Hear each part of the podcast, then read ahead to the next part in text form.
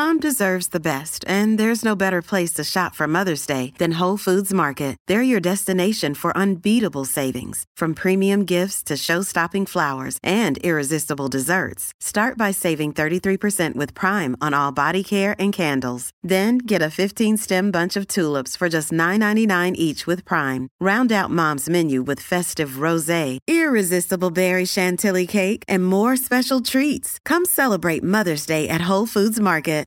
Lucky Land Casino asking people what's the weirdest place you've gotten lucky? Lucky? In line at the deli, I guess? Aha, in my dentist's office.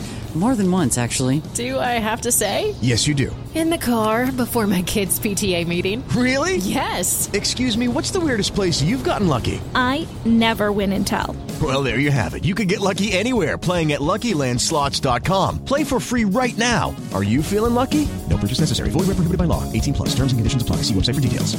Judy was boring. Hello. Then Judy discovered ChumbaCasino.com. It's my little escape. Now Judy's the life of the party. Oh, baby, Mama's bringing home the bacon. Whoa, take it easy, Judy. The Chumba life is for everybody. So go to ChumbaCasino.com and play over 100 casino style games. Join today and play for free for your chance to redeem some serious prizes. ChumbaCasino.com. No purchase necessary. Void where prohibited by law. 18 plus terms and conditions apply. See website for details. Hello and welcome to the latest episode of the Brighton Rock podcast with me and Peter as usual. Hello, Peter. Hey, Russ. I'm Russell, of course, yes. And we have a special guest with us uh, for the first part of this episode, episode 175, which is the general manager for the women and girls team at the Albion. It's Polly Bancroft. Hello, Polly. Welcome to the show. Hi, guys. Thanks ever so much for having me. Good to be here. Excellent. Yeah, really good to have you with us. Um, we we bring you on at this particular point. We wanted to get you on anyway, but um, it's a particularly good time to get you on, I think, because there's a very big game coming up for the women's team, isn't there? The senior women's team um, on Sunday, and we'll get into the details of that in, in, in a moment. But ultimately, it's uh, the semi-final of the FA Cup. Uh, Arsenal drawn away, which seems a bit harsh, doesn't it? There's, why are there neutral games in the semi-finals? That's not fair. Um, the game's on Sunday. We'll talk about that in more detail later, but it must be a busy time for you at the moment, is it? Yeah, absolutely. Well, I think it, it's always a busy time in football, isn't it? But I think it's uh, yeah, it's nice when the games come thick and fast.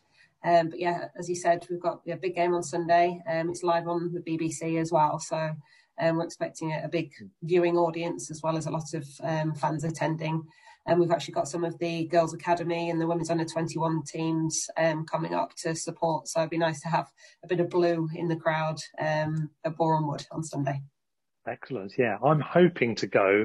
I'm still not quite sure if I'll be able to come free in time because I'm working during the day, but I'm, I'm hoping to get along. It's actually not that far away from me. I'm in Enfield, North London, so um, it's kind of like a fairly short drive, really, and um, sort of about 20 minutes or something. So fingers crossed. Yeah, it's Meadow Park, Boreham Wood's home ground for the men's team, um, and uh, Arsenal's. I think it's their normal home ground, isn't it? Well? Yeah, that's right. Yeah, Arsenal women yeah. play there all the time. Mm-hmm.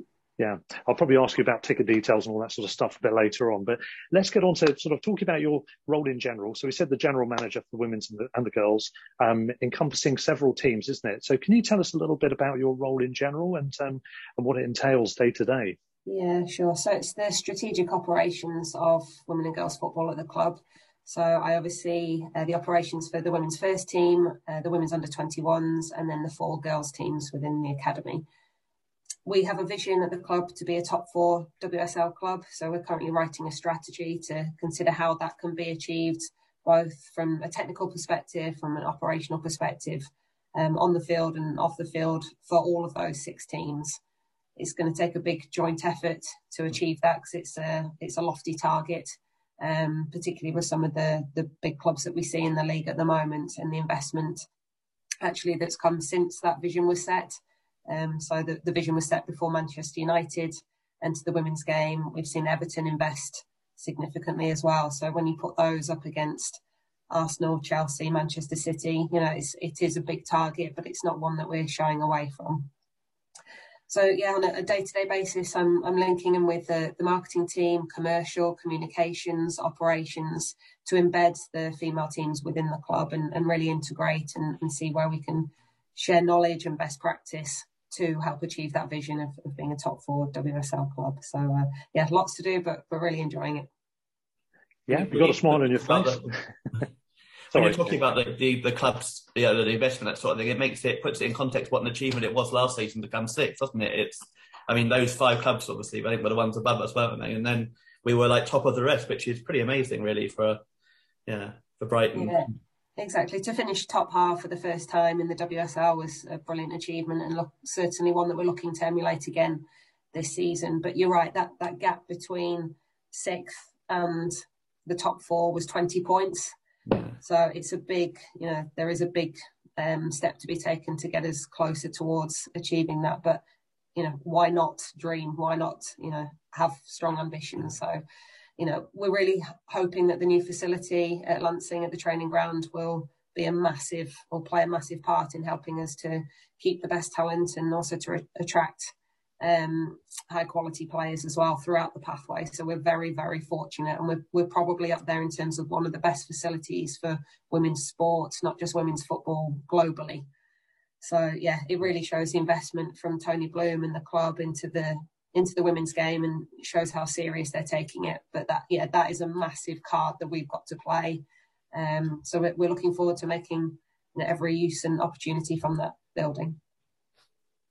That's great. Yeah, very good to hear. Um, do, do, you find secretly, do you find it quite irritating that the big clubs have kind of got, well, the ones that weren't already pre-existing as, as big sides like Arsenal, the sort of the Man United and Tottenham's have kind of jumped on board with this later. It's obviously good in general for the game, but is it quite annoying from an Albion point of view to see them sort of upping their game just as we're seeing the fruits of our labours come into play?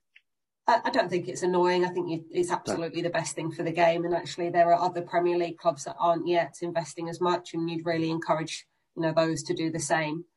Um, there's still only 12 teams in the league, so competition is is quite fierce. And you know maybe in the next five years we might see that expand a little bit. But um, no, it's just really good competition. And you know we beat Tottenham a couple of weeks ago. We beat Chelsea last season, so it can be done. Um, we've also taken points from Manchester City in the past as well, so it's um, it's certainly doable, um, even though it's difficult. Yeah, and that, that win over Chelsea last season, the 1 0 away win, wasn't it? Wasn't it direct from a corner, if I'm remembering correctly? Was that right? It was right. Yeah, an Olympic goal, apparently it's called, because it happened in the Olympics once somewhere.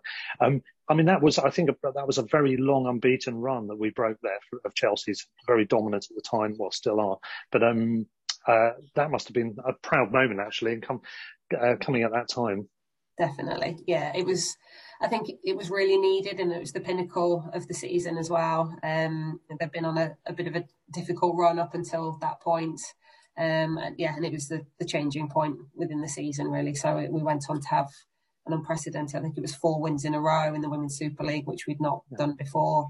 Um, yeah, so it was it was just a great moment, and certainly those images will go up in the new training ground building just to remind us of, of that moment last season. So yeah, it's a sign of... you know, not many not many teams will score against Chelsea, let again, let alone yeah. win against them, you know, in their home ground. It's this is a sign of the um, kind of ups and downs of football, isn't it? Really, because wasn't it the week before we lost to Bristol City, I think who were bottom, and then to go to win at Chelsea, who hadn't lost at home for so long, and it's like yeah, it's a it's a beauty of football, really, in a way, isn't it? That you know, one week you can lose to the team bottom, and the next week you can go somewhere and where they, have literally not lost for so long and win one 0 and uh, yeah. Yeah, exactly, yeah. which makes it even sweeter, right? Yeah. And this season started pretty well um, as well. We've left carried on where we left off. I mean, looking at the table, we're fifth at the moment, aren't we? Um, so, so top half again. There's 12 teams in the division for anyone that doesn't know. Um, but um, just sitting in just behind the, the, the big guns, basically. So um, Arsenal, Chelsea, Spurs, and Manu being the sides above. But um, yeah, I mean, it, it's tight. Obviously, it's early in the season, so um, we've got teams chasing us as well. But uh, it's looking good to, to be top half again. Um, in the earlier stages of that, I mean, obviously there was a point we went top right near the beginning, which was fantastic, really, really good. Um, I know we, you, you, came to Seagulls over London, you were a guest there, and I know at the time you were saying, I think everyone at the club was pretty disappointed with the lack of coverage on that actually. Um, when obviously BBC as well as Sky are now um, covering it jointly this season on the BBC's highlights program, which they have already been doing. Um, it seemed to be the emphasis was on the big clubs and what they were doing, and the fact that this smaller team had got to the top of the table um, was pretty much kind of passed over completely. I mean, they covered the goal, uh, the goals in the game, and that was pretty much it, wasn't it? I mean, how frustrating must that be? It must. I, I know you don't want to say too much about it, um, but um, but I mean, it's got to be pretty frustrating, hasn't it? That. Yeah, I mean the, the TV deal as a whole for women's football in the league is is fantastic. You know, to get mm, over half of the games on TV um, is brilliant in terms of raising the profile nationally and wider.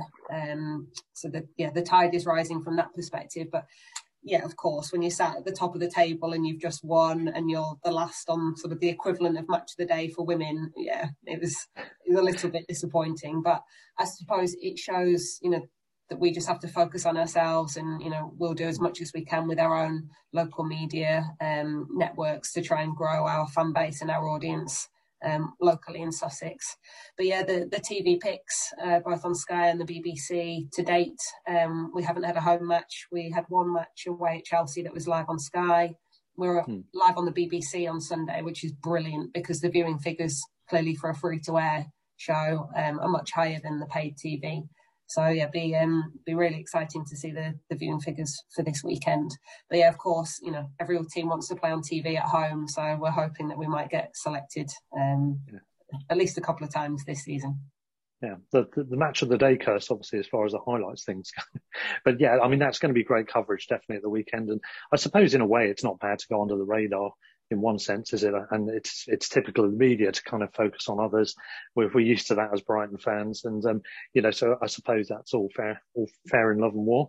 But um, the main focus will just be obviously on on just carrying on, continuing to do as well as you can. Um, in terms of the, the, the squad and the personnel, that there's been ambition shown in terms of this summer with the signings as well. We've made some really interesting signings uh, for the first team, and uh, that's going pretty well. They've settled in nicely, haven't they? Yeah, they have done. We've added some, you know, experience in Danielle Carter, some youth in Rinsola Babajide and Fran Stenson.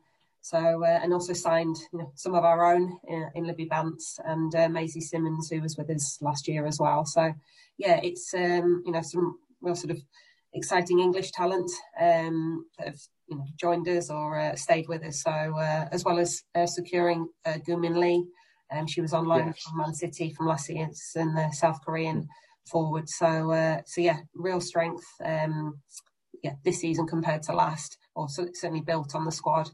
Um, so yeah, it's uh, it's looking okay. Yeah, it is looking very good. I, I do think, yeah, Lee's certainly a really good acquisition.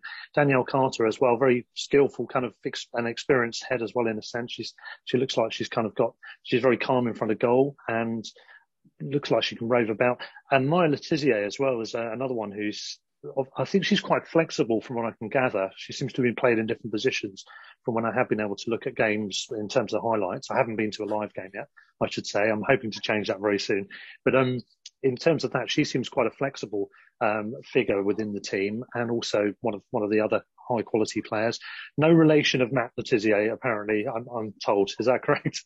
Yeah, that's right. No, she's Just, from Guernsey. She's got Le, yeah. Le Tissier as a surname, but, but no relation. But yeah, you're absolutely right. Having Danielle's experience, you know, having been a, a senior England international, she scored at Wembley, you know, she played in FA Cup finals. So to have that knowledge and experience within the squad is, is a big um, plus certainly for our um, youth internationals. So we had five players go away with England um, youth teams in this most recent international break. So it's great having Dan Carter around, um, yeah, for them to to learn from and, and to yeah, observe really. So uh, yeah, she's been a great addition. She's probably the sort of signing we probably wouldn't have made, been able to make a year before when we were down in like 10th or 11th, but now with you know sixth place, you know we actually are quite attracted to players who maybe have just dropped off the kind of first team of the top four, but want to kind of keep on you know, first team competing in the top half. Yeah, exactly. And obviously, you know, knowing that she'd be working with Hope Powell, um, yeah. it's a big plus. Plus the training ground as well. We showed her around uh, the training ground so she could see what was about to open. Um, yeah, and then just the the investment more broadly across the club. She could see the vision um, which she bought into, which is great. Yeah, and of course Hope has been with us for quite a while now. I've got to check actually how long. It must be about five years or so. Is it? Yeah, four or five. Four, four or five, yeah. And she's she's obviously gone from strength to strength again. I mean, obviously her profile is as England manager for quite a long time. And then I didn't really feel I knew what she was doing after that. So, and she's come in and, and you wondered, oh, oh, is she going to be the, the person? It's great. It's a, obviously a high profile name, but she's proved she's got the credentials still, hasn't she? She's really uh, moved the team on. Looks like a cool head as well in terms of, and, and obviously an experienced head. Um, that yeah. must help. Yeah. Oh yeah, she's she's so passionate and so driven for the women's game and equality across the game as well. So you'll see her champion and, and call out um, where she needs to. So uh, yeah, she's a terrific ambassador for everyone, and you know, obviously so experienced and you know, really, I suppose, passionate about developing individuals as well as the team. So she'll she'll give a lot to yeah to both players and staff actually as well. So uh, yeah, she's yeah just a fountain of knowledge really within the women's game. It's amazing to think of the equivalent uh, you know, in a men's game of a team, you know, in what the position that Brighton were in, we were in when um, when she joined, and appointing a former England manager who's got such a good record in the game. I mean, it's huge, isn't it? It was like must have been a, a massive boost at the time for the club generally.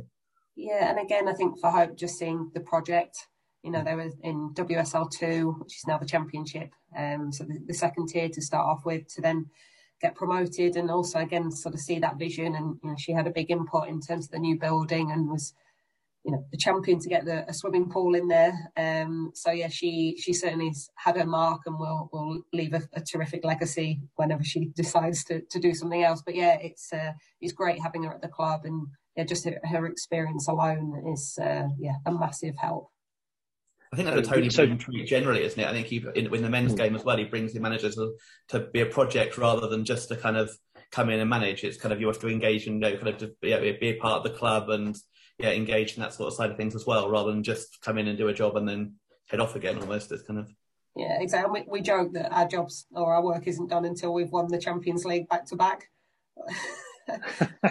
So, Why yeah. stop at back to back? You know? yeah, well, I was saying like you can't just win it once; you have to retain it. There's a Bond film out at the moment. We've got to be thinking about world domination here, Polly. Surely. Yeah, why not? Why not? yeah. So, so your work, up. um, I was going to say, so your working relationship with Hope is, I, I, don't know how much contact you have day to day with her, but how does it work in general? Because I, I, guess it's, uh, it's probably mixed, isn't it, depending on what's going on week to week? Yeah, so we're in, um, well, each day that the women's first team are training, I'm there as well. So Hope and our, my office are next door to each other. Um, we're on WhatsApp probably on a daily basis. So yeah, really close working relationship. I actually knew Hope when I worked at the FA, so we had a, we've known each other a long time. So that was quite nice coming into the environment with a familiar face and a, a good relationship already. So no, we, we get on really well. Um, yeah, it's just really nice to work with her. And I just see my role to try and provide her and the technical staff and the players with everything they need to be able to perform on a on a daily basis. So uh, yeah, we're, we're, both driven. We both have um you know those ambitions to succeed and do as well as we can. So uh, yeah, it's a good good relationship. How does it work in terms of the structure? Um, obviously, we've got Dan Ashcroft, who's a major figure, sort of overseeing various aspects of the footballing side. Um, where does where does your position sit in regard to him? Do you have um, is he directly under you, above? Sorry, above you, or um, is it kind of side on a bit more? How how does it work? Yeah, so the women's department's split into two different areas. Um, so there's the technical side, and Hope reports into Dan Ashworth, technical director, and then on the operations side, I report into Paul Mullen, the chief operating officer, right. and that allows us to have the knowledge and experience of both those sides. Um, but yeah, we we kind of meet in the middle and we're we're really aligned um, on areas that overlap. But uh, yeah, we have the technical experience of of Dan, which is fantastic, as well as the operational support from Paul. Yeah, that's good. On, on another matter, actually, um, just you, you mentioned um, about Tony Bloom's vision and everything else, and, and, succession planning is clearly a very big part of that for him across the board. In terms of the women's games, on, on the playing side in particular, um, we're looking at here really. Um, what, what's going on there in terms of because you've got Amy Merricks as number two, isn't she? And she, I've heard her interviewed on a couple of podcasts before, and she came across very well. She seems a very um, intelligent, astute kind of person figure within the club uh, is she planning to kind of step on to become a coach herself, or is she um, looking at a different role? And, and who else is there? Anybody else already in the in the mix for longer term planning? good question. Um, I'm Sorry, I'm you on the spot there. Yeah, I know. no, I, I know. think- Obviously, you want to keep hope in anyway yeah, for the long course. term. And But I think you know Amy's just learning on a probably weekly basis from Hope still. So you know there is so much knowledge and experience you know in that head of hers that uh, I'm sure Amy is you know really benefiting from that. She's also taking, or I think she's applying to take her pro license as well. So she's done her A license recently. So you know there's still you know plenty of opportunities for her to grow and develop within her current role. Um, but yeah, I'm I'm not entirely sure of her own personal ambitions uh, right now. yeah, You were fair enough. saying saying you work with um, Hope at the FA. What's what is your is that your background before then? Were you were at the FA beforehand? And So I was at UEFA um, and I relocated from Switzerland um, to Sussex. So I was there for five years working in women's football development and supporting their 55 federations um, across Europe. And then before that, I was at the FA doing women's football development. So the time I met Hope, the, the team was much smaller. Um, I was working on sort of commercial activations. I was doing um, player appearances with the Lionesses, doing participation programs, working with education partners. So I think they've now got about 10 staff in to do what I was doing when I was there. Um, but just shows the, the growth really in, in the, the game over that period of time. Uh, and yeah, Hope was the, the national team manager when I was there. So we'd align on various events and uh, yeah, trying to raise the profile and that kind of thing. so Brighton's your first kind of like club rather than country or your you know kind of bigger kind of network then at the moment. Yeah, I was on the board at Nottingham Forest, um, where I'm from originally. So I was on their women's board um, for just over two years. So I had a, an insight really into club development, but also working at UEFA, we'd support women's leagues and then consult with clubs on that side as well. Sure. There must be quite a different role then being day to day at a club as compared to doing maybe kind of yeah working for the UEFA or the FA. Quite Yeah, interesting funny. Yeah, that's right. I was actually at the the Euro draw um, in Manchester last night. So the yeah the draw for which teams are going to play uh, in which groups at which stadium. And yeah, I was saying I was speaking to a lot of former UEFA and FA colleagues at that event and saying ex- exactly that. That actually the the transition from um, a federation to a confederation, then to a club, was actually bigger than I expected. And whilst I've worked in women's football development for almost 15 years, I think getting my feet on the ground and having direct impact on operations and delivery, I'm absolutely loving it. Um, but yeah, it probably took a, a, a longer time for me to to make that transition than I expected. Yeah, it certainly looks like you really enjoy it. Um, as mentioned before, you came on the Seagulls um, over London meeting in town, and um, I, you could tell by the way you were talking about it and smiling away with it. You know, you're obviously clearly loving the role there, and um, it seems that it's a happy place to work in general. The Albion. I keep hearing good stories about good work environment, just a nice vibe, and um, it's good to see that um, you're really enjoying it down here. So, Yeah, and the, the staff are just so, like the, the wider club staff are so supportive. They're really keen to learn more about women's football, to understand what it's like to be a female player. I mean, obviously the club have been going since 1901, but to adopt a professional women's team in the last three seasons, you know, is quite a culture shift.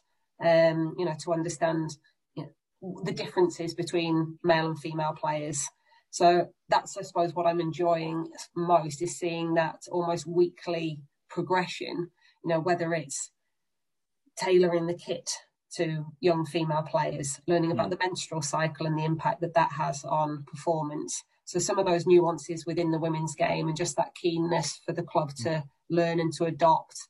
And it's just yeah, an open door and sort of welcome up, you know, welcoming environment for the club to to learn more around women's football. So yeah, it's a brilliant environment, and I'm just really lucky to work with so many talented people. We- We've got about 25 staff in the women's department in total, from you know, the girls' academy up to the women's first team, and yeah, everybody's so dedicated and committed that it's yeah, it's a wonderful environment to be in, and I'm very fortunate to be there.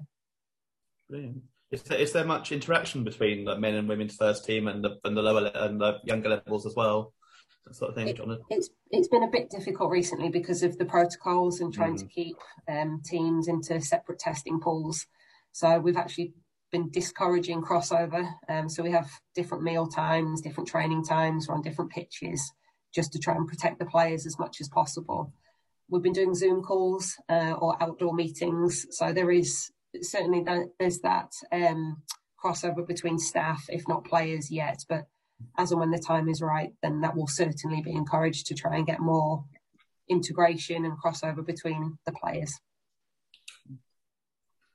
That's all good. Yeah, I think those little details, as you said, about getting the the kits and looking at particular requirements um, tailored towards the women's game, I think it's, it's really important, isn't it? I think I, I, don't know how to what degree other clubs are doing that, but if we're doing every single bit that we can be doing, we've that's got to help put us in an advantageous position, both for the welfare of the players, but also for maybe being that bit more of an appealing uh, club to come to for other yeah. other players as they hear about it.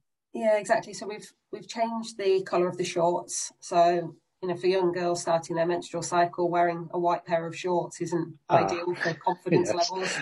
So we've now changed yeah. that to, to a darker pair, and we'll continue to do that moving forwards. And we've had support from Nike and our commercial team in doing that. So again, it's that understanding. Oh gosh, of course, you know, let's change. Mm. So that's that's yeah. been really welcomed. Also, the kit sizes. You know, as girls' bodies are changing, they might prefer you know, a larger fit or a men's fit at some stage of their um, some stage of their development. Others might want a women's fit. So it's just trying to work out how girls feel most comfortable and giving that option and that that voice really to uh, yeah to to say what is best for them. And I think one of the really good projects that we've created is a player council where we're giving players the voice, you know, to let us know some feedback on things like kit. Um, you know things that might not seem that important but actually are really important you know to some of our players. And that player council is also being adopted on the male pathway as well. So i mean clearly you can't give players you know the decisions on everything but it's good to consult with them on areas where you know they can have a voice. Brilliant. Yeah sounds a really good idea. You mentioned the girls team there um, as well obviously you're covering the, the, the younger groups as well how are things progressing there in terms of um, both on and off pitches? Is it all going to plan? Is there, are there lots of things you still feel you need to do um, in that, those with those teams at those levels? I went to go and watch the under 12s a couple of weeks ago, and they were absolutely brilliant. Um, so they play in a boys' league, um, and they're just just technically fantastic. And I think you know the job that they're doing to raise the profile of women's football, you know, within their league, and you know, for the the boys that they play against and the parents of the boys that they play against to to sort of change perception perhaps of, mm. of girls football. They were just they were absolutely brilliant you know quick on the attack they kept the ball well they were moving really well. It was just they were an absolute joy to watch. So you know i'd encourage any you know, anyone as and when we can to, to go and watch some of the youth teams um, because yeah they're just super impressive you know excellent footballers who just happen to be girls. Um, I suppose the main difference between the boys and the girls pathway at the moment is that some of the boys get a day release from school and education, whereas we don't have that yet uh, on the girls' side. So the girls are training in the evenings at weekends, whereas the boys sometimes train during the day, which means then they've got time to do their homework and eat properly before going to bed, whereas the girls are having to do football and then homework and then eat and then go to bed. So it's it takes a bit more out of the girls, I'd say. Um, so they get a bit more tired and they're perhaps not able to put into in the quality in terms of the freshness that the boys get on their side. So that there's still plenty that we can do, but um, I, I can't imagine that would come in anytime soon. I think particularly because there's only sort of 12 teams that are professional, mm. uh, maybe a couple in the championship as well. So 14 professional teams in England. There's only one other professional league in the world, and that's in the US. There are professional teams across Europe in Germany and in France and Scandinavia, but the market is just not there. Um, it's not mature enough to have professional contracts um, at younger ages at the moment. So, uh, yeah, I suppose it's the, those kind of growing pains between trying to professionalise the women's game, yet also realise the resource that we've got um, and try and find a, a balance really between the two it was amazing that summer wasn't there a, the tra- record transfer was like 250,000 or something like that and you look at the men's game where Neymar's obviously gone for 200 million a few years ago and it's the difference is you know crazy and and Danielle Carter was our first money player we bought for money wasn't she yeah. so I mean it's yeah even in, in our side you know we paid 20 million or, or roughly 20 million I think for a player on a men's side so I mean it's yeah yeah, we're starting to see that in the recruitment. So in the market, there are we're starting to see, you know, huge requests and demands for salaries, yet there is no, you know, there just isn't that level of income. Yes, we've got a TV deal for the first time where clubs receive money and revenues from the TV, but it's it's absolutely not at the same percentage as the men's game. So, which again, it's that fine balance of trying to professionalise on the pitch but be sustainable at the same time. Mm. And so the bigger clubs are in a, in a way the ones who where the owner wants will just subsidise it basically and kind of and not want to kind of be sustainable, just kind of pay the money, which is the same in the yeah. men's game actually as well exactly. in a way. exactly. Yeah. yeah. Yeah. Pretty much.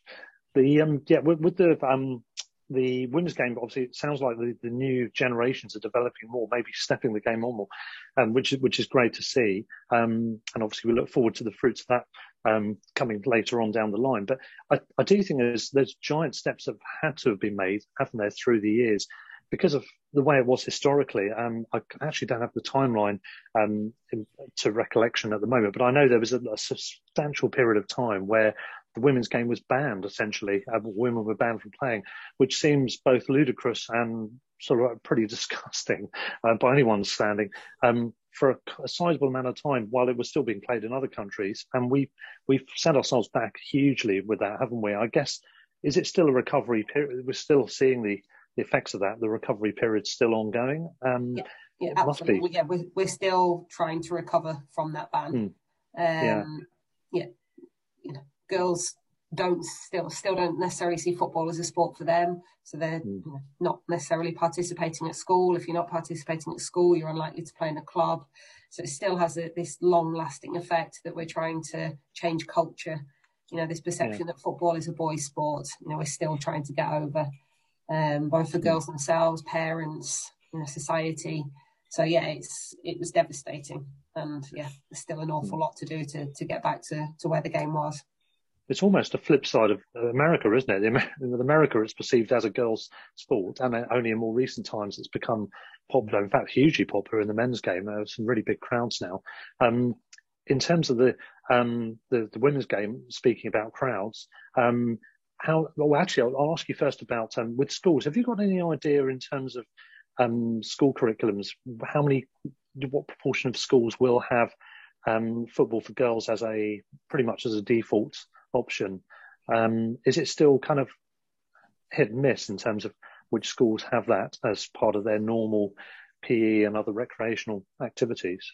Yeah, I'm, I'm afraid I don't have yeah. those stats. No, that's right. the, the, county FA certainly would, but I, I might be wrong in saying this, but I, I, wonder if it's down to the individual school to determine which sports they select, and of course then which yeah. facilities they've got and which qualifications the teachers have got and that kind of thing. So I don't think I don't know, but my, my guess would be that it, it's dependent on the teachers at the yeah. school to choose. Yeah. Well, getting on to crowds then. So, I mean, first of all, the, um, there's a couple of questions around Albion's home game. So, and the general setup is you get occasional home games at the Amex, which is part of an arrangement. Um, but you can't do that too much, obviously, because of the wear and tear on the pitch and various other things. Home games are generally played at Crawley's um, men's home grounds, uh, which is the, is the Albion women's home grounds, on an ongoing basis at the moment. I know a lot of people would um, like bigger crowds to be there, and I guess there is a possible issue with the geography of the situation in terms of um, whether Albion fans would travel that far if they are indeed not that close to Crawley. Um, are there plans in place longer term to get back into a more of the Brighton and Hove area, or at least close closer to it? Um, and how are the crowds in general at the moment anyway? Um, so pre-COVID, we had an average of 1,300 um, at the yeah. women's games, and we're just surpassing that at the moment. So we've seen some brilliant crowds so far this season, including two and a half thousand at the Amex for the for the opening game. I think we have to be mindful as well, sort of post-pandemic, you know, people's mm. confidence levels of returning to to mass events and, and sporting events. So I think there's generally across the league, attendances have been down for those reasons, and you know, yeah. understandably so. Plus, then you know the testing protocols and, and things that make it slightly more difficult than it used to be um, to buy a ticket and get a test and, and dem- to demonstrate those um, sort of administration processes. Um, but having said that, yeah, we've been really pleased with the crowds that we've had at Crawley. Um, we've got another game at the Amex on Sunday, the 14th of November, and that's against Leicester City. So we're hoping to build on that opening day um, attendance. So yeah, we're hoping to get maybe closer to four or five thousand for that game. We're actually working in conjunction with the local girls and women's league, so they're looking at changing their fixtures to enable female players that play locally to come and watch. As at the moment, a lot of women's football takes part on a sun, on a Sunday and senior women's football is at two o'clock. So you've got a direct clash there with yeah. people that play to try and get them to come and watch. So that the girls' league have been absolutely brilliant in being flexible and, and supporting uh, the yeah the Brighton and Hove uh, Albion women's first team. Yeah. Um, we're also doing other things by engaging with um, the Royal Pavilion Museums Trust. Um, so they're doing a special offer for some of their members. We're engaging with um, schools through Albion in the community uh, wildcat centres through the county FA. So we're really trying to engage with as many community partners as possible, yourselves included, um, and hopefully some other um, supporters trusts within the men's section of the club. So yeah, we're really trying as much as we can to, to boost attendances. You know, it's uh, it's a really welcoming atmosphere um, at Crawley and at the Amex, and we're actually quite lucky to have those two really good options to play at. We've just done um, like a, a profit and loss uh, exercise to determine how many tickets we need to sell at the Amex to make it cost neutral or, or, to break even. So that's been a really interesting part. We need to do the same for, for Crawley. And I suppose there's sort of research going on in the background to determine where where the women's team is best placed. Mm. You know, are there other locations in Brighton? Um, you know, in terms of attracting supporters, but also from an operation and a performance perspective. So we're speaking to other clubs as well. So Birmingham City, Reading, Watford, Leicester, who play at the men's or the main club stadia to see what their experiences are like. So yeah, we're we're just we're doing a bit of a, a feasibility study and some uh, research into what where the best place is for the women's team to be in the future but but equally Crawley have been great hosts and uh, really looked after us, and the the quality of the surface there has really improved as well. So uh, yeah, we've got nice options, which is good. That's good. Good to hear. I'm, I'm assuming traditionally the crowds have tended to be um, families in general, uh, and particularly sort of women and girls going a lot uh, to, to the games, and not so much sort of male, uh, say adult males, for example. Um, and is that the biggest kind of thing to try and get more obviously you want to get people across the board in in greater numbers, but in particular men. For, example, I don't think Peter, you've not been to a, a women's game yet, have you? Same as me. Um, my, in my case, and probably yours as well, being in London, it's more logistical than anything. Yeah. But um, but in general, it's getting people like us to go along and give it a try, isn't it? I would imagine. Yeah, um, it is actually still majority male.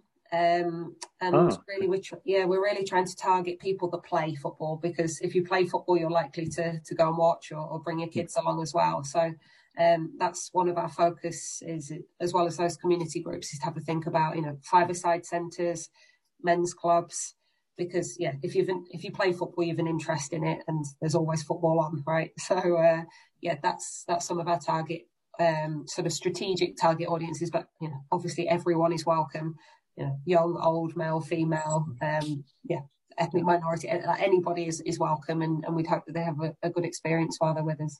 It must be harder as well with Albion's games being moved around so much this season. You know, kind of we very rarely seem to be Saturday three o'clock kickoff this season. So you know, if you go to Sunday, but then it clashes with a you know an Albion playing away or something like that, or or even it must be hard at the weekend when Brighton are playing Saturday at home, but then people are like, well, I've been to football on Saturday. Can, can I can I commit to going two days in a row or something? It's kind of you know, because so the loyal supporters almost are, are, lost a bit because they're kind of the ones who go Saturday, so even away from home, and so, so that means that they've got probably less more other things to do on Sunday than football, basically, because they've basically done yeah. football Saturday. And exactly, and there's a couple of direct clashes at the moment. So, for example, the the women's team play away at Everton um, 6th of November, exactly the same day, exactly the same time as the men play Newcastle at home. So, yeah. from a comms perspective, that's quite difficult to you know, inform your supporters of what's happening at two matches that kick off on the same time. Um, so, yeah, they, it's not ideal when the men's game gets shifted to the same day and hmm, time as yeah. the, the, women's, but equally the women's could be changed for TV as well. So, you've now got two moving parts that are almost out of your control so yeah, yeah operation it can be it can be quite tricky. Um, that's difficult, isn't it? Mm. Yeah. Yeah. And, and obviously Newcastle, everyone will be keen to go along to show their support for the new ownership regime there, I'm sure, uh, for, that, for that match. maybe not, maybe not. Um, they're, welcome to Everton away instead. yeah, exactly, yeah. Um, so in terms of the next game coming up, this FA Cup match, it's at the weekend, it's on Sunday, it's 4.45 kickoff, isn't it, I think I'm right saying.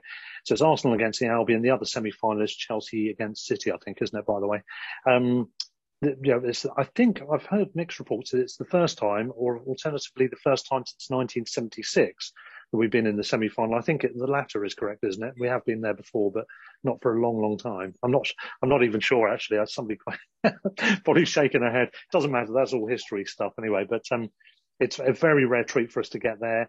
If anybody can get along, please do do so. I mean, you can find the details on the club website, which I've just had a look at, which is um, reserve seating in their main east stand, adults £12 and the half price for concessions. There's also unreserved seating in the west stand or standing areas, which is £8 for adults, half price for concessions.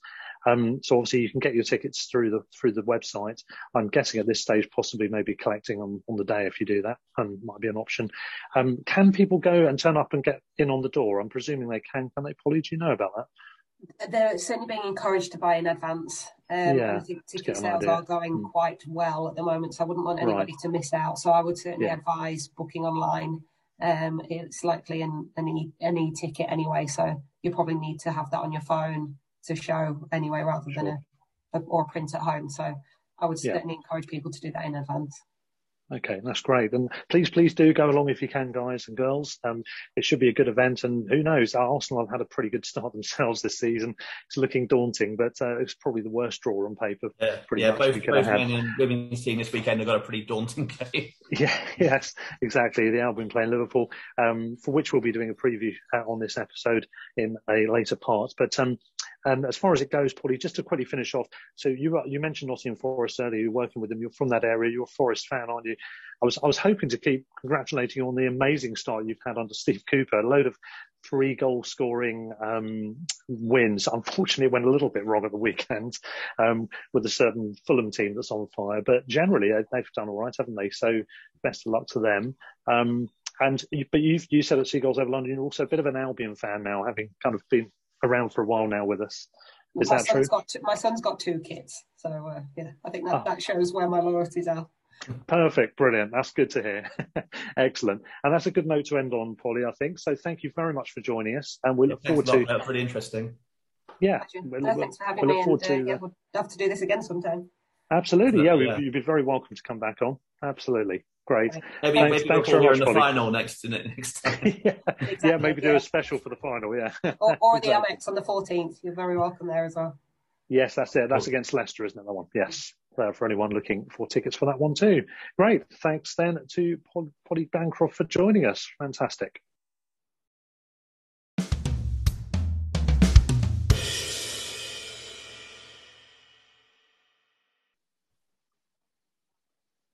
So that was great to hear there from Polly Bancroft, the women and girls um, general manager at the Albion. Um, that was a really good interview, isn't it, Peter? Really, really enjoyed it. Hearing yeah. From her. yeah, she's great, and really, really do wish them the best of luck for the um, coming weekends and that big FA Cup match. Um, Anyway, part two, we've got John, um, not John Gibbons actually, he couldn't make it. It's Neil Atkinson, our old friend Neil Atkinson's joining us in part three for a preview of Liverpool.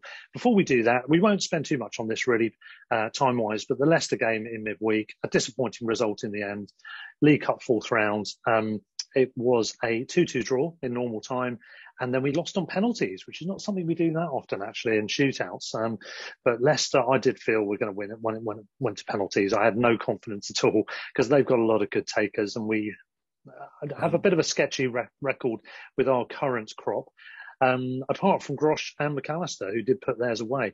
Anyway, the team lineup for this one was Steele in goal, so he, he, got back in in his usual role for this competition. Webster made his first start back. Duffy and Roberts, young Roberts, the other two, um, playing with Veltman wider to the right and Burn in the left wing back role, his favourite. Uh, Grosh and Mac Allister as the midfielders. And then we had a mixture, an interesting lineup up front of, um, well, two of two of um, Albion's favourite strikers, Locadia and Connolly, and also young Sarmiento, who is a real talent, a, box full of tricks, skillful, fast, dynamic. He was um, he was a plus point in what was seen to be a 3-4 three formation effectively. Um, there weren't many others. Certainly, I, from what I've heard from people that were at the game, neither of us were. But from people that were, Connolly and Locadia, neither, neither of whom made any great impression at all. Sarmiento did, um, and I think Duffy did well. Mac Allister, I think, did well, and um, a couple of the subs as well. Roberts also did well at the back. Um, what was your? Um, I mean, you didn't see the game, neither did no. I, Peter. In terms of um, just the goals, isn't it so the, far? The, frust- the, frustration from what I heard isn't so much that we lost because I think, yeah, I think we felt we probably would, but that we we put quite a decent side out, and if it wasn't for a couple of errors, we could easily have won. I think it was yeah. it was we gave the goals away that we conceded, whereas like we, well, certainly for the second one, we we well worked a well worked goal, but for the first their two goals, we gave we gave them the goals basically, and that's the frustration yeah. in a way that we we gifted two goals to them and still managed to get a draw. You know, if we if we if we'd not done that, hopefully we'd have got a win. So the frustration isn't so much that we drew and then lost on penalties because you know two all. Like I felt at Leicester, we went we lost one in the FA Cup last year. It was a decent result. You know, overall against you know considering the team we put out, it was just more yeah. that we could have done better if it hadn't been for a couple of individual errors. I mean, yeah, I think the, the front three shows where our weakness is, doesn't it? Really, I mean, without Welbeck fitness, and Maupay did come on obviously in the end. Um, mm. But yeah, it shows where the weakness in the side is because the rest of that team looks okay generally. Um, yeah, it, it, it's not big problems. Obviously, Burns now out, which is another blow, seemingly for a, a bit of time, which is a frustration because we just, I think it was comment was made elsewhere that we just finally got all our defenders fit and then we lose yeah. another one because um, I suppose if you if you are losing another one, at least we have got them fit first, I suppose. Yeah, but conceding an early conceding an early goal again and from a mistake again, same with the City game of the weekend. Um, it's Harvey Barnes that got the goal at the beginning and after six minutes from a Luke Steele mistake. Um, I mean, Barnes. not Ashley Barnes, yes, as, as some people in uh, the pre-match publicity were saying. Um, and it wasn't three points for grabs, uh, Harvey, uh, but he did get the goal six minutes from that mistake by Steele we we eventually equalised in three minutes into stoppage time in the first half with Webster making that that comeback game. He um, he actually got on the score sheet um, with a with a kicked finish as well. wasn't a header. Um, pretty decent, I think. You know, and bounced back well. Only problem is they then scored within a couple more minutes. Even later into injury time in the first half through Lookman from a mistake by Sarmiento, who had had a very good game apart from that. He found himself back to goal fairly deep on, trying to kind of shuffle past somebody and then tried to lay it off, I think, presumably for the goalkeeper to pass out wide to the other side, but it didn't quite get the measure of things. And um, in ghosted Lookman and um, scored. Um, we did get a goal later in the game through Mwepu, uh, which is great to see. He got a good well assist against well. Cardiff, and he, that was a really well taken goal. His first goal for us, isn't it? Um, I think I'm right in saying yeah. 71st minute. Um, he got an assist in one of their previous League Cup games, but no goals. Yeah, yeah. And I mean, it, it, I suppose it's testament to us that despite those mistakes, Leicester were very happy to get to penalties in the end, from what I've heard. Yeah. And in the end, um, as I said, I, I, I, didn't feel confident with the shootout. I thought they'd beat us. Maupay hit the bar with his penalty, same end where he missed the penalty uh, last season. Um, and then Mwepu himself missed the other one. He didn't look very confident stepping up actually. So maybe that's something, um, maybe that was just on the day or maybe that's generally not his forte. I don't know. But yeah, it wasn't a particularly well taken one. It was saved and that was the decider. So it's 4-2 on pens to them. They go through to the quarters. We miss out again on the quarterfinals. We never seem to get there. Um, but um, yeah, I mean, overall, I'm, i was reasonably happy that we managed to make a good fist of it at least. Um, decent yeah. score line overall, isn't it? A kind of respectability. Um, and not much more to say, just in terms of stats. Um, interestingly, we had 57% possession and we had more shots um, off target and the same number on target, which was five, by the way. Um, and I think we had more corners. So there's a lot of attacking intent in there by the looks of it. And those that went to the game, I won't look through the Seagulls over London WhatsApp, but there was a few people from, from SOL who went to the game and all met up, which was great to see. Um, I think the general feedback was that Locadia was very lethargic and yeah. couldn't be bothered or didn't look like he could. Um, Connolly had one, missed one, he, one good chance and then didn't do much else. I think he snapped at a, a ball he could have run onto more. Um, yeah, Sarmiento sounds like he might be, if you're playing a front three or like that, then might be yeah. actually ahead of one. Certainly Locadia, you'd have thought at the moment. I mean, he sounds yeah. like he's had a really promising couple of games. He came in against Swansea as well and looked promising. He's done well in the under 23s. And we know Graham Potter's not afraid to put young players in. Given our lack of options up front, he actually may get a chance to to get get in the team and certainly cement a place on the bench, if not in the team, even if he if he gets you know he gets to go. Yeah, I mean, I, I, don't know about you. I probably this was already the case, but I'm all all the more so. I'm now done with Locadia. You know, he's he's got his one moment to try and prove himself. I didn't like the way he's warming up at Norwich. You know, there's something about him which just doesn't look like he's giving enough of a good impression. No, I don't, I don't, think he's that committed. I don't think in some he's way. not committed enough. We need we need commitment. So we're not going to have that. We can have someone of equal quality who's more committed. That may not be good enough quality, you could argue, but at least you'd have someone more committed, yeah. and and that's at the very least what you expect from any player. Um, so I'm I'm done with him really, and I, I would like us to. It feels like replace... he was a bit of a, a, not a panic buy, but certainly hmm. we've been linked with quite a few strikers in the summer, the first season up, and then obviously needed to get one in the winter because we were we were struggling to score goals. And yeah, yeah, we didn't. I mean, you could argue the biggest thing he did, first of all, in the first season was to make was to turn Murray's form around, and Murray got through his best scoring streak just after Locadia signed. Yeah. Um, in terms of the other games, the the other interesting one was Man City lost to West mm-hmm. Ham. Um, another away side losing in the same sequence, sequential order in terms of the way the penalties panned out. Interestingly, West Ham took their, theirs first, and the misses were at the exact same point, so they won theirs four two. Um, so that that's a bit disappointing that City are out. We, if we had got through on pens, which is a lottery, isn't it? Um, we would have avoided City, uh, the perennial winners yeah, at this tournament. Yeah, there's still plenty of quality in there, and I don't think we'd have there is. won the League I mean, Cup. What we Liverpool might have done is still there, Chelsea got a semi-final, you know, because um, we, Could have played know, Sunderland. You get a draw of QPR or sorry, Sunderland, Jar or someone Yeah. like that at home, or yeah, or even Yeah. someone like West Ham at home. You know, it would have been more of an even game, and then. Yeah. Or Yeah, even Brent, if we'd have got Brentford, we could have had another nice day out by in West London by the river again, couldn't we? Don't That's taunt very annoying. In fact, you missed it last time, didn't you? Yeah. Yeah, sorry. yeah, so all the more I'm disappointed for you, Peter, because it might have been that. Um, any home game would have been interesting, and I would have started to get to the games really from the quarter-final stage, but I just have to Us kind glory of. hunters just rock up. Glory. the I. I, I have to I have to cut my cloth somewhere, and uh, I, I had to draw a line with the League Cup early rounds. But yeah, so we have to wait till next year for that one. I mean, the FA Cup, I'm really hopeful that we can go on a long run there. You know, this team is capable of winning a major trophy with a lot of fortune and with some good play, and maybe a bit of um, a bit of luck uh, with the draws themselves. Yeah, as well the draw and yeah. yeah. Why not? We we, we might be able to. We're We capable. got to of it. semi-finals with a with a less good squad and a, Yeah. a fortunate run. I think the key will be either getting Welbeck back or getting a striker in in January because if, uh, inevitably we play a, slightly weaker team in the FA Cup. Uh, I wonder if we'll start, you know, kind of we need to get someone else in for that. But yeah, I mean, there's no reason why we couldn't have a decent run in the FA Cup this season. Obviously, if you draw City around the third away in the third round, you're probably going to lose. But if you have a yeah a reasonable run and have a few games and yeah, then who knows? No. Yeah. Well, it's on to Liverpool next, and after this next break, we're going to be talking to the Anfield Wrap's Neil Atkinson about well that game that they've just had at the weekend. I'm sure he'll be reveling and talking about that, and also his thoughts on the game coming up this weekend between our sides. So stay tuned for that in part three, coming up after this short break.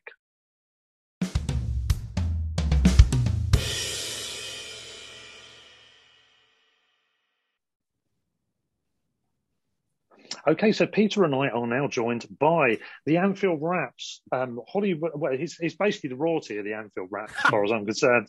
Um, John Gibbons will be really upset if I say that. It's Mr. Neil Atkinson. How you doing, Neil? I'm very good indeed. Very good indeed. It's a pleasure to be on as ever, Russ.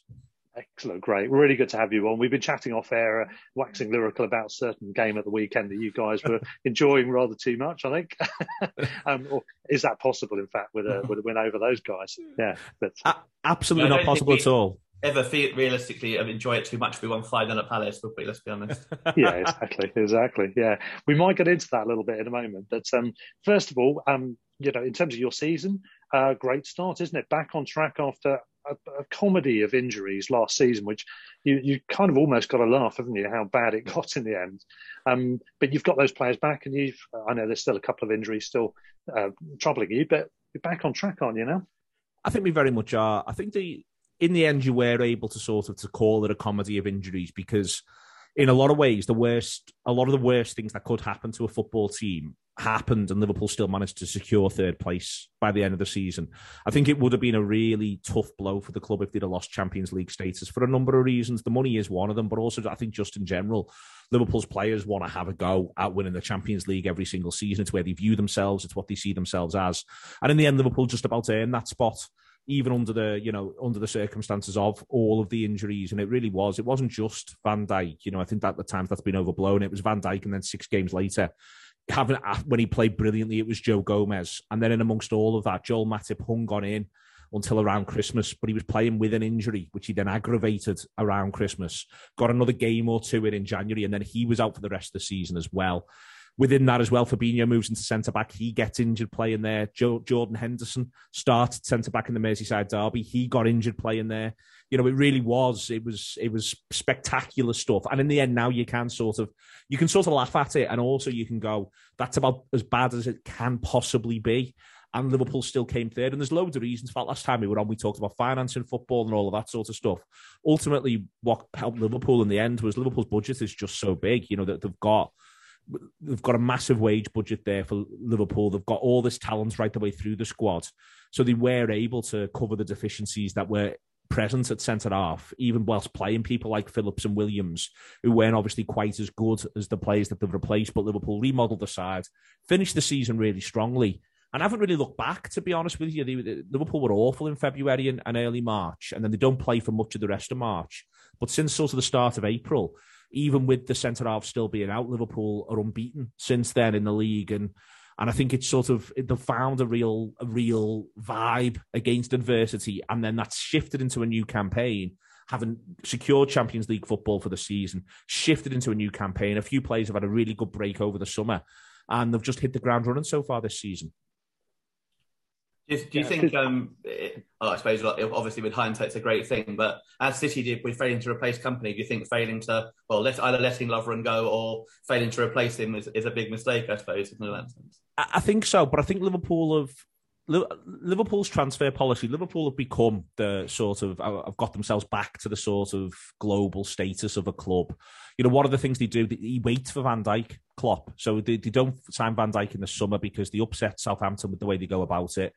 Perfectly reasonably, by the way, uh, hasten to add, you know, they went about it the wrong way. Uh, so they, they took the medicine and didn't sign anyone for four months and Klopp was prepared to wait. Um, and then at that time, there was a lot of criticism of Klopp for doing that. I think in this one, I think they really wanted Konate. I think they, they ended up signing, and I think they felt they had to wait 12 months, and they weren't prepared to compromise then. Uh, because I don't think I think Liverpool feel as though Liverpool do spend big money, and as I say before, have a really big wage budget. But I think part of how they do that is they try not to get anything wrong. So if they've decided, if they've identified this is the one we want, they are prepared for whatever reason to wait. So in the long run, Konate's just started at Old Trafford. Whenever he's played this season, he's looked really, really impressive. He looked impressive in pre-season. You know, he, he looks like he could be a serious footballer for Liverpool. So in the long run, it may well be that they didn't get it wrong. But in the short term, I would venture that, yeah, they did. That one of the things that hurt them last season is getting that decision wrong. They take a gamble, and I think they'd have felt it was a pretty low stakes gamble, and it ended up being an exceptionally high, uh, mm. high loss gamble uh, over the course of the season. Um, so yeah, I think I think it's it's it's one of the ones that I can't wait to read people's memoirs about, if you know what I mean. I want to read the autobiographies on this one. What did Klopp think? What did Edwards think? Who's the de facto sporting director? What did Mike Go? What do they all really think now? They'll never tell you honestly right now, but maybe ten years after retirement, they'll let us know what they really thought of it yeah. uh, and how they thought it got on and what they thought about it in the long term because I would say, well, Van Dijk obviously was a massive freak, and it was, you know, that was, you know, there was no real suggestion ever that that would happen. Gomez and Matip both had, I would say, quite questionable yeah. injury records. So to go in with two of them as two, two of your three centre halves was a was a risk. It was yeah. Of... I think it was, but I think they'd had a look at Fabinho back there and quite mm. liked it. And I think they thought, like, we go to Chelsea and win 2 0 to start that season with Van Dijk and Fabinho as the centre of our partnership, and Fabinho looks great. Uh, but ultimately, there was a point where for Fabinho, I think it just wrecked his head when he was when he was getting picked almost as the senior centre back at one point, not just someone filling in, but as Liverpool's go to centre back option. I think it almost undid his ability to play the position. I actually think over the course of the season, Fabinho gets worse at centre back. And then when he gets himself back in defensive midfield, he's so determined to prove, listen, I can protect this back four from here. If you put me in it, I'm more vulnerable. And he, he ends the season, last 10 games or so, Fabinho back in holding midfield playing brilliantly, absolutely brilliantly across those 10 games. And I think it was firstly being conscious of what was behind him because it was the two younger, less experienced, less good players in Phillips and Williams, but also with a sheer determination to say, I don't want to play there anymore. So if I'm great here, no one can make me play there. Uh, and it worked for Liverpool in the end. I must admit, I'm Fabinho sounds like he's out this weekend, doesn't he? Which is a, a yeah. bonus from our side. I think he's yeah. one of the, if not the best defensive midfielder in the Premier League. Yeah, it does sound like yeah. he's out. The manager's just done his press conference, and Fabinho, it sounds like it's more complicated. Hopefully, not too complicated, but it does sound like Fabinho is out. I always wonder on this if Liverpool might have just took a bit of a view and thought, we'll just keep him injured until the international break so he doesn't go away with Brazil. Um, so it's three games now. It's Brighton, the Champions League game, game against Atletico, and then West Ham away. Now, I think we probably like him for, for, for Brighton and West Ham, and we take a gamble on Atletico. But I do wonder if Liverpool might just think, you know what? If we act like he's got no legs, the Brazilians can't pick him, uh, and then we can keep him over here, and all the COVID stuff from last time's not a problem. Yeah, because that was the yeah, major issue last play. Do you um do you think you'll play pretty much your strongest team and not like put not swap it around with Atletico coming up and stuff or? Yeah, I think he'll go. I think he'll go what he views as his first eleven broadly. Uh, there's a couple of areas where I think whoever partners Van Dijk is a horses for courses pick. I think he's gone with Matip at the early part of the season, but I think Matip's been the fittest one. Um, he's not wanted to blood Konate immediately, but he's just played Konate at Old Trafford, so I don't think it's quite a pecking order there. I think it's who he fancies. Also, it takes Gomez time to get up to speed, and arguably he had the worst injury of everyone. I think he'll go first choice back four because it's just been a League Cup game, uh, and then I think he'll have a little look at. It'll be, I think it'll be Henderson. Keita is back fit after the, the the, terrible tackle from Pogba, and Jones. I think it'll probably be in the middle of the park. Oxlade Chamberlain or Jones might be a bit of a decision he, he, he makes, but I think he'll go with Jones, and then it'll be in attack, it'll be three of Firmino. Well, it'll be Salah plus two of Firmino, uh, Jota. Yeah, I was going to say I don't see much chance of Salah being rested. So. I I can't see it either. Uh, so it'll be it'll be Salah and then two of the other three. Uh, so, and again, that'll be you know Mane doesn't start at Old Trafford, but you would have thought Mane was in his was in his first eleven. So I, you know, I, I can't say which it'll be, but it'll be you know it's it'll be eleven of Liverpool's first fourteen who are available if you sort of see what I mean. Uh, and he, and in the middle of the park, he'll go as strong as he can, I think, against Brighton. I'm still holding out for a 24 hour bug for uh, Salah. Nothing harmful. just, just say around Saturday morning time, you know, around then. Maybe 48 hour one starting now would be good. just so we can relax a bit earlier. And obviously, you've mean, had some strikers who've been in amazing form over the years, but have you ever had anyone the form that Salah's in currently? And what do you make of the whole contract thing as well? I of... think I think the, the, the, the Salah thing is, for the first time possibly since Kenny's Dalglish, and even then it was a matter of a degree of debate, and it, and it still is for Salah, to be fair. But you've got to go all the way back to that, really. You know, I think Gerrard's a little bit unfortunate not to win a Ballon d'Or. Um, I think there's a period where Michael Owen, around sort of 2000, 2001, verges on downright unplayable. But this is perhaps the nearest thing Liverpool have ever had in amongst all the titles won, all the European trophies won. You know, I think there's a period where, for instance, Graham Souness is utterly incredible, but where Liverpool may, might just have the best player in the world. And, you know, John Barnes can throw his hat into that ring, but Liverpool weren't able to be in European competition at that time, so it's difficult to tell. But it really is, you know, there's certain moments, and as I say, maybe Gerrard around 2007. Torres was unreal for a year and a half as a centre forward, but I don't think anyone really was, was arguing Torres was the best footballer in the world. Whereas right now, uh, it's there's a chance that for this season, no matter when the, the, the big prize, the, the player of the year prize falls for this season, 2021, 2022, it's looking possible that Mo Salah might be the best footballer on the planet all the way through. And that's the first time that's happened, you know, in, in, in sort of, in a modern sort of Liverpool parlance, as I say, I think you probably go, got to go back to Barnes, Souness, or Dalglish, all of whom plied the trade late 70s and through the 80s for that to be the case. And it is interesting. It is different. It is what we've seen since Salah broke through. He gets 44 goals in his first season. it's his fifth season. He's scored unbelievable goals in every year, numbers of goals and unbelievable goals every year he's been here. But after he gets 44, he gets more more enemy action. He gets more sides setting up to try to stop him. I think that sort of begins to ebb because Mane has an excellent 2019.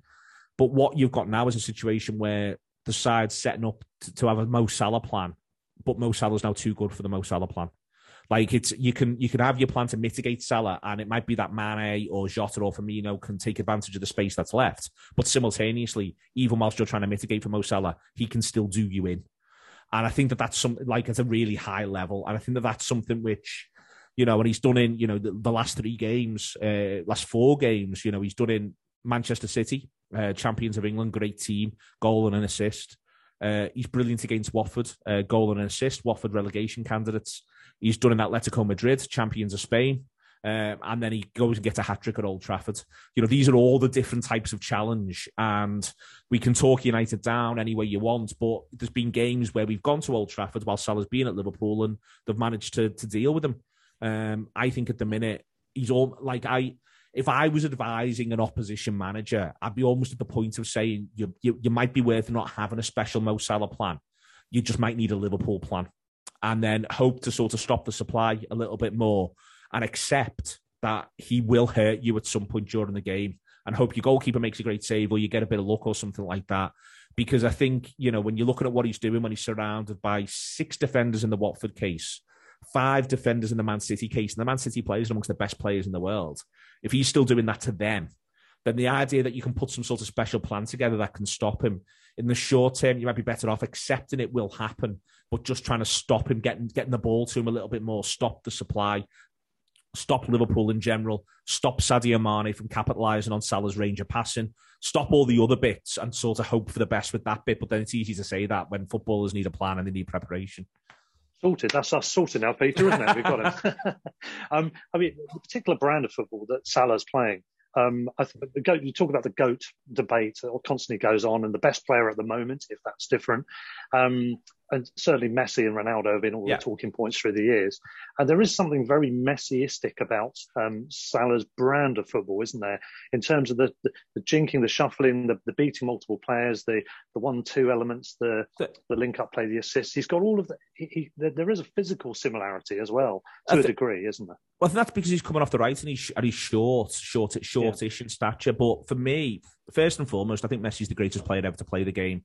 And Agreed. I would be, and I would be sort of genuinely surprised if you know, if, when the three of us on this call all pop our clogs, if we don't all feel as though it's pretty close to still that still being the case. Like I, I feel as though there's a there's there's a level Messi hits for eight seasons or so, which I just feel in his all round football play, not just the idea of goals or stuff like that, his all round play, that I just feel just literally may never be matched.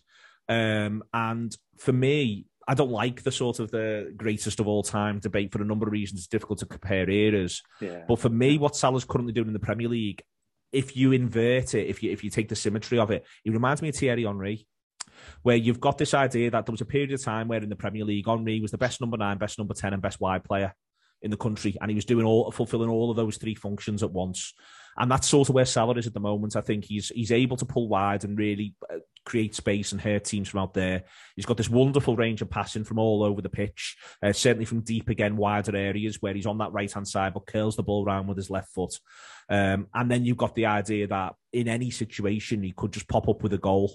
Uh, that you can have this this notion of well, you know what he's trying to do, so why can't you just stop it? And in that period around sort of from 2000 to 2005, the number of times Thierry Henry would go onto the pitch and everyone knew what the, everyone could draw the quintessential Thierry Henry goal, but he just kept scoring it. He just kept scoring it. And you'd be a bit like, well, this doesn't make any sense. Surely footballers know what he wants to do. And you're like, that still doesn't mean you can stop them. And if every now and again, when it was Henry on the left, you know, every now and again, if you do go with your left foot and still score, um, with like Salah scores against Manchester City with his right foot. If every now and again you do score it with your weaker foot, you know, the Craig Cathcart against Watford slides across Salah because he remembers the goal from last week when he just pinged it with his right foot. And then Salah start, makes him look like a dope. But Cathcart's thinking last week he, he scored past Ederson with, with yeah. his right foot. So he could just score now.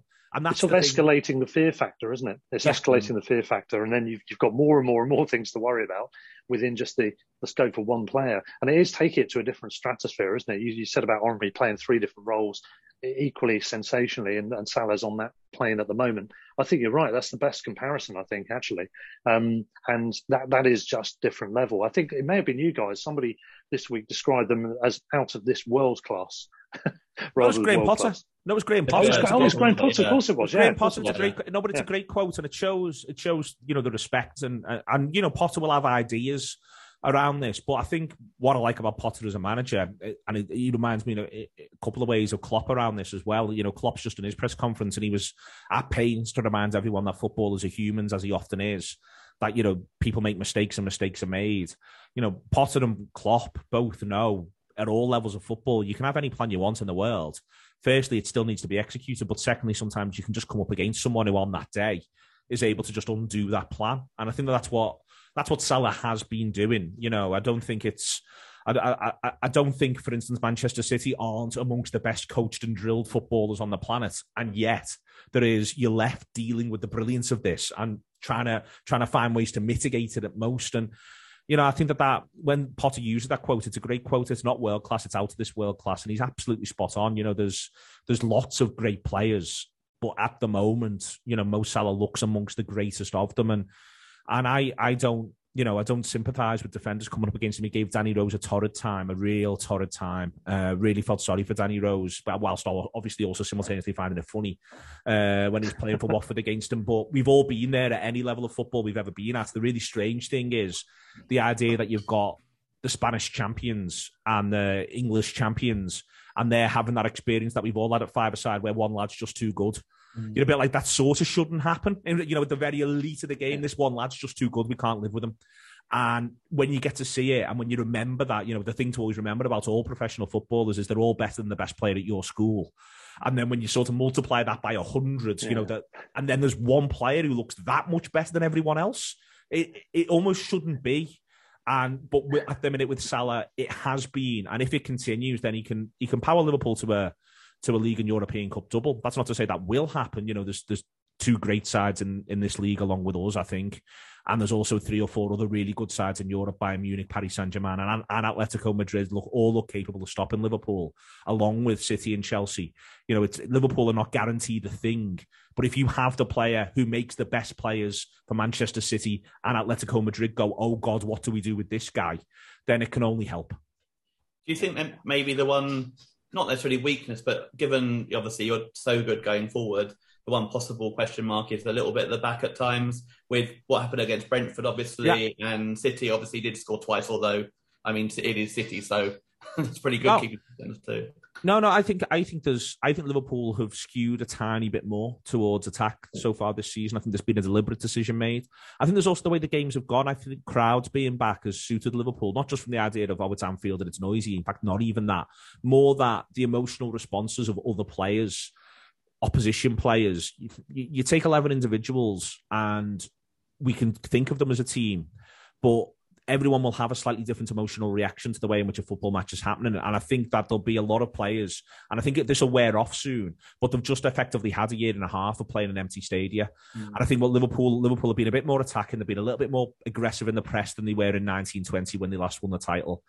Um, and I think that I think that we've sort of played on that a tiny little bit. And at some point, sides will sort of stay together a little bit more over the course of 90 minutes. But I think so far Liverpool are looking to be a bit more front foot. And of course, you know, to use Rafa Benitez's brilliant metaphor, football is a blanket that cannot cover your head and your toes at once. So you'll always end up with with a little bit of a gap somewhere, however good you are. And I think Liverpool have compromised a tiny little bit on that solidity um, through the spine of the side. I think that they're at times overly front foot. I think there's a high line and there's a really high line and Liverpool have sort of maybe been found wanting a little bit. I also think Liverpool haven't been great at 2 0 in a number of games. Obviously, Watford and, and, United recently are two good examples. And I think they're actually good at 2 0 against Man United. They invite a bit of pressure on, they withstand it. United aren't that bad at 2 0. But I think that if you look back through a run of games, we're not great against Brentford at 3 2, really, if we're honest about it. Um, there's there's a couple of other little moments where I think Liverpool have almost got a bit carried away a tiny little bit. Atletico Madrid it goes from two 0 to two two really quickly.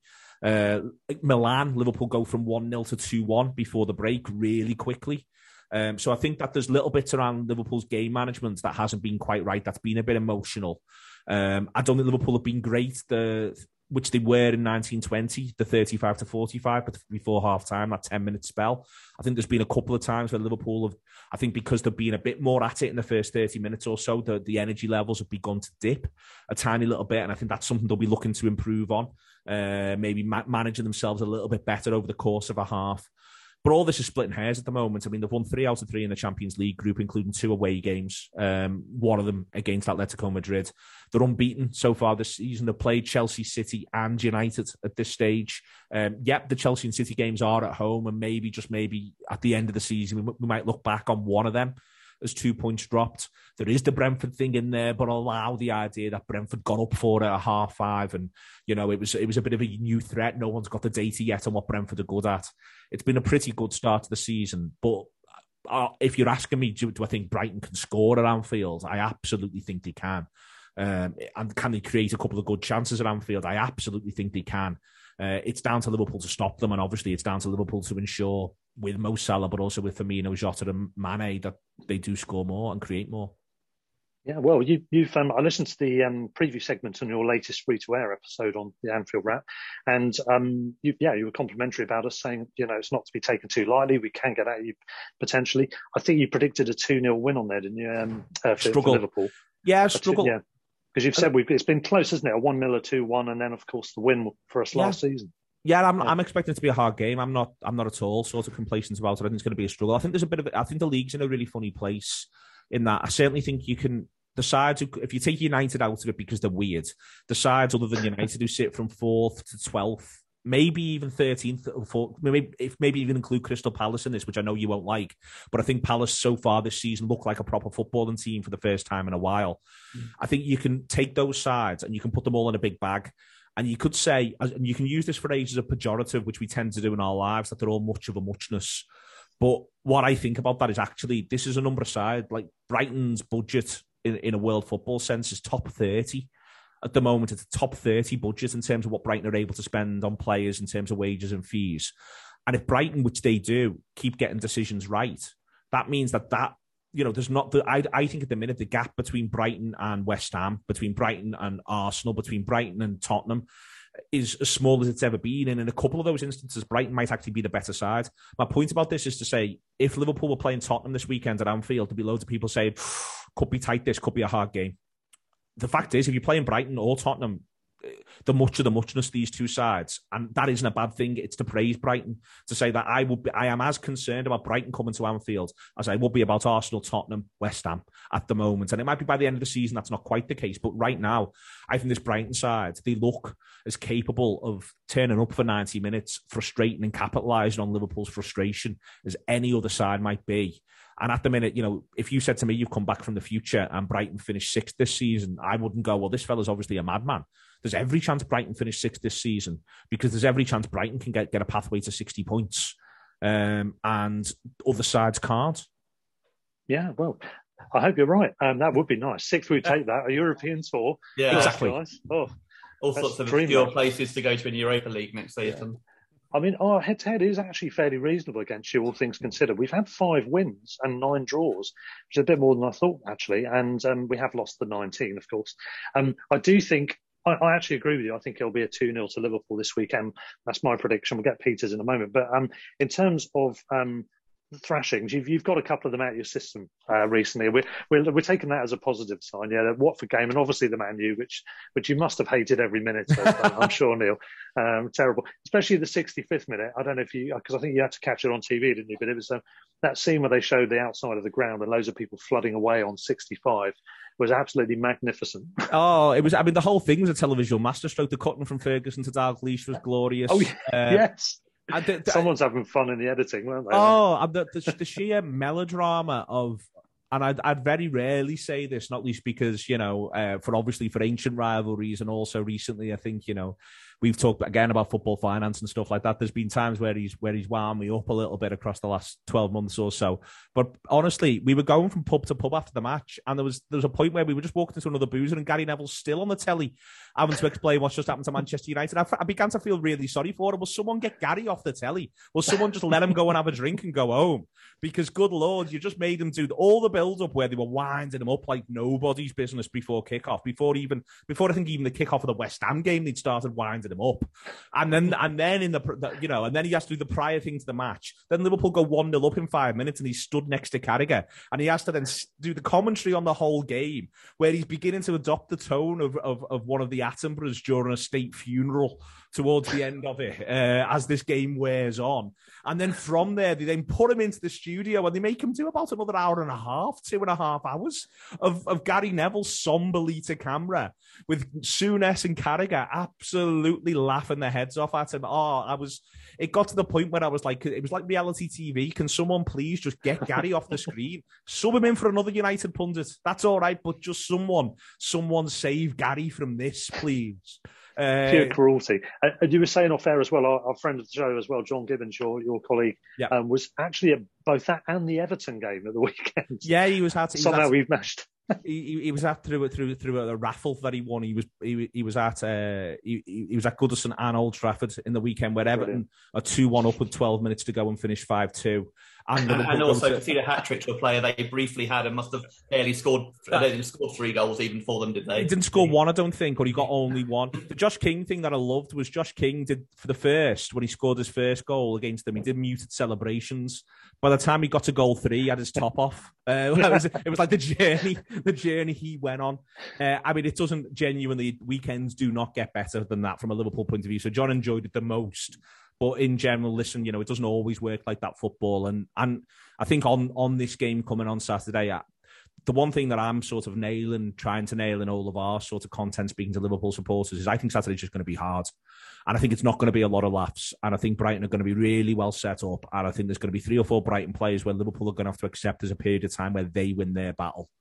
Um, and I think there'll be a period of time in my 2 0. I think Liverpool will have to suffer a little bit at some point at nil nil and 1 0 uh, before sort of securing it. I, I, I feel as though you know it's it's going to be not chastening as such. Hopefully, not chastening for Liverpool, but I think it's going to be a really hard Saturday afternoon. Um, and then from there, I think it'll be one of those where you'll almost be glad. I'm glad. I'm glad we've got them out the way for a while uh, because you know it's it's not. Whilst it's nice to have a home game before having Atletico at home in the Champions League, I actually even think that having Brighton at home there's kind of homes before you've got to deal with Atletico in this division at the minute. I think it's going to be a really tough one. Well, I have to say, I don't have quite your, your faith in our defence. Last week, we decided to pretty much defend on the halfway line against Man City. But you're not going to do that again. You're not going to do that again. Really hope we don't try it again because, uh, yeah, we, we're out of sight at half time. It was basically Dunk against Foden on the halfway line quite a bit of the time. And it's like, yeah, we need to actually defend a little bit deeper. I'm not, I'm not advocating sitting on our six yard box, but yeah. when you need that much space behind the players with that much pace, then uh, yeah. Sometimes, sometimes this happens where I in the, in this role. Listen, I don't think you play teams like Liverpool. I think one of the one of the things that works for teams like Liverpool and City is that no one plays teams like Liverpool and City apart from four times a season. Brighton will come on for that against against City. They'll learn from it. You know, the videos are there. You want to explain stuff to your defenders. You want to do things a little bit differently. No one wants to get beat four one at home. So it's the easiest bit of coaching ever. How do how does that not happen to us again, please? Don't Gaffer? do that again. Yeah. so don't do this. Don't do this. Let's do this instead. I think you know. Again, I'd rather if if we're if Liverpool and City are playing a, a team back to back, I'd much rather we played them first. I think uh, we're playing back, back later in the season as well, but I can't remember which order it's in. Might be the same order. Mm. Um, no, you're not.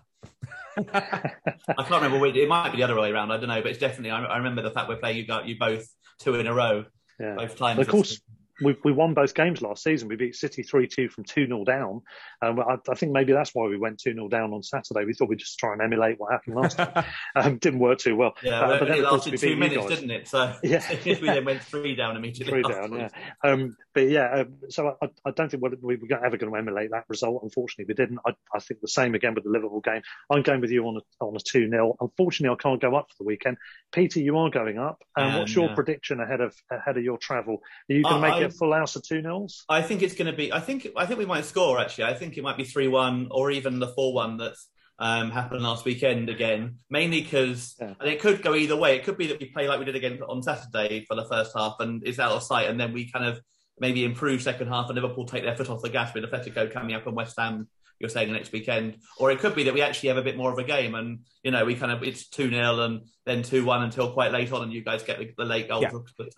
You know, make it safe or whatever. But either way, I think it'll end up three one. It'll just be obviously a lot more enjoyable to watch if we keep it interesting for most of the game rather than being three down at half time like Saturday. Saturday. Just before we let you go, uh, Neil, I've got to ask you on one hot subject that's been going on at the moment. Um, there was a banner at the Palace um, game against Newcastle. Um, I'm wondering if um, when you guys play them, there'll be something similar, and we, we've got them soon. Actually, what, what's your take, very briefly, on on if you can do it briefly, on the Saudi Newcastle situation? I think I found it How deeply. I found it deeply sad, and I still find it mm. deeply sad. I find that I understand. Let's all be honest about this. I've defended some wrong things in the name of defending Liverpool Football Club, but I think this is this is a this should be a difficult one to rationally defend and when you find yourself doing a lot of mental gymnastics, that's the point as a football supporter where you maybe need to breathe in and out for for, for a minute or two. So I found it. Re- I found that aspect of it really rather sad, um, and I think that that's the the the main part which which makes it difficult to be absolutely brutally clear. Ashley should should never have been should never have been allowed to buy that football club and run it the way he did. If football was better governed, then you'd have to be clear on what your plan is for a football club and have to stick to it. So you can buy a football club, but you'd almost do it under license to a degree is something that I wouldn't mind seeing being be in place. And it, there's a, there's a little bit of a, of a model in a couple of countries, Germany being one of them, around that where you, you have to custodians. Publish, yeah, you have to publish your business plan to an extent. Um, so where I understood the idea of celebration was that they got rid of Ashley because the one thing that Ashley did brilliantly was drain Newcastle of all hope. And obviously, what the idea of being bankrolled by Saudi Arabia offers is the idea, well, we can at some point, and I think it'll take longer and be harder than Newcastle supporters currently think, but at some point we can end up with the best players in the world and we can win trophies. And I understand that. I understand the idea of hope, but ultimately, this this little game of ours, which we all love, and you know, Peter is traveling all the way up across the country. Hopefully, he's going to have a lovely time in Liverpool, like we get to have a lovely time in Brighton.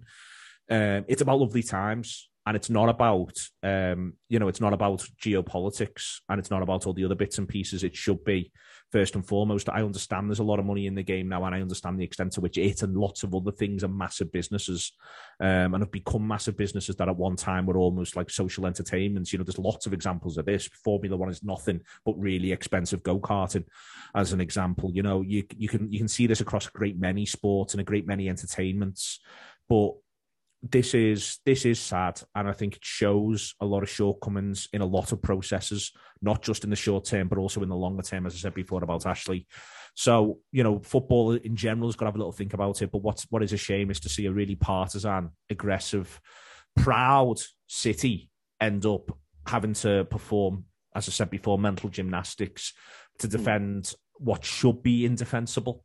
Um, and the Adam Crafton piece in the Athletic around LGBTQ uh, people in Saudi Arabia was was really really strong and really effective. Actually, I found it quite upsetting, and so I think I think we've just got to, where possible, try to divorce Newcastle supporters from it and try to help Newcastle supporters divorce themselves. And I think pointing the finger and acting firstly as though all football support all the football supporters are whiter than white doesn't help. I think banners like the Crystal Palace one are a good thing because they keep certain things in the in the public eye. But the flip side of that is what we can't all do is act as though as though we've got to treat literally match going Newcastle supporters as pariahs. What we've got to try and do with every opportunity is, is hold out an olive branch and say, you know, we've got to try and find a way for, for you to come on to you to come over here rather than act as though no, you're now just still stuck with them forever. Because what all that'll do is harden attitudes and it'll actually make the part of what underpins what the Saudi Arabians are trying to do by buying Newcastle. It'll actually make that easier for them. So let's not make it easier for them. Let's make it so that we can we can see ourselves as a football community as much as possible and say that we don't want this sort of thing and these are the reasons why and this is what has to change. Yeah, there's a lot of robust defences already going on from Newcastle fans, yeah. which you suspect is partly due to this us and them kind of mentality yeah. that started to manifest well, that, itself. I mean, it underpins all the football. All the football is. I mean, I, I hmm. was just laughing at Everton a few minutes ago. You know, all the football is a, is an us versus them. You know, to an extent. You know, on Saturday it's us versus them. It's Liverpool versus Brighton. And for me, I'm the us. You're the them. But there's ways where we we can remember that I'll say it again. You know, it is. Uh, there's a line on one of our shows that you know it is a leisure activity. It is just a game. It's a leisure activity we want to enjoy as much as possible. It's a leisure activity that says something about where and who we are in an identity sense. It's got all these things that do underpin it, and, and it is important.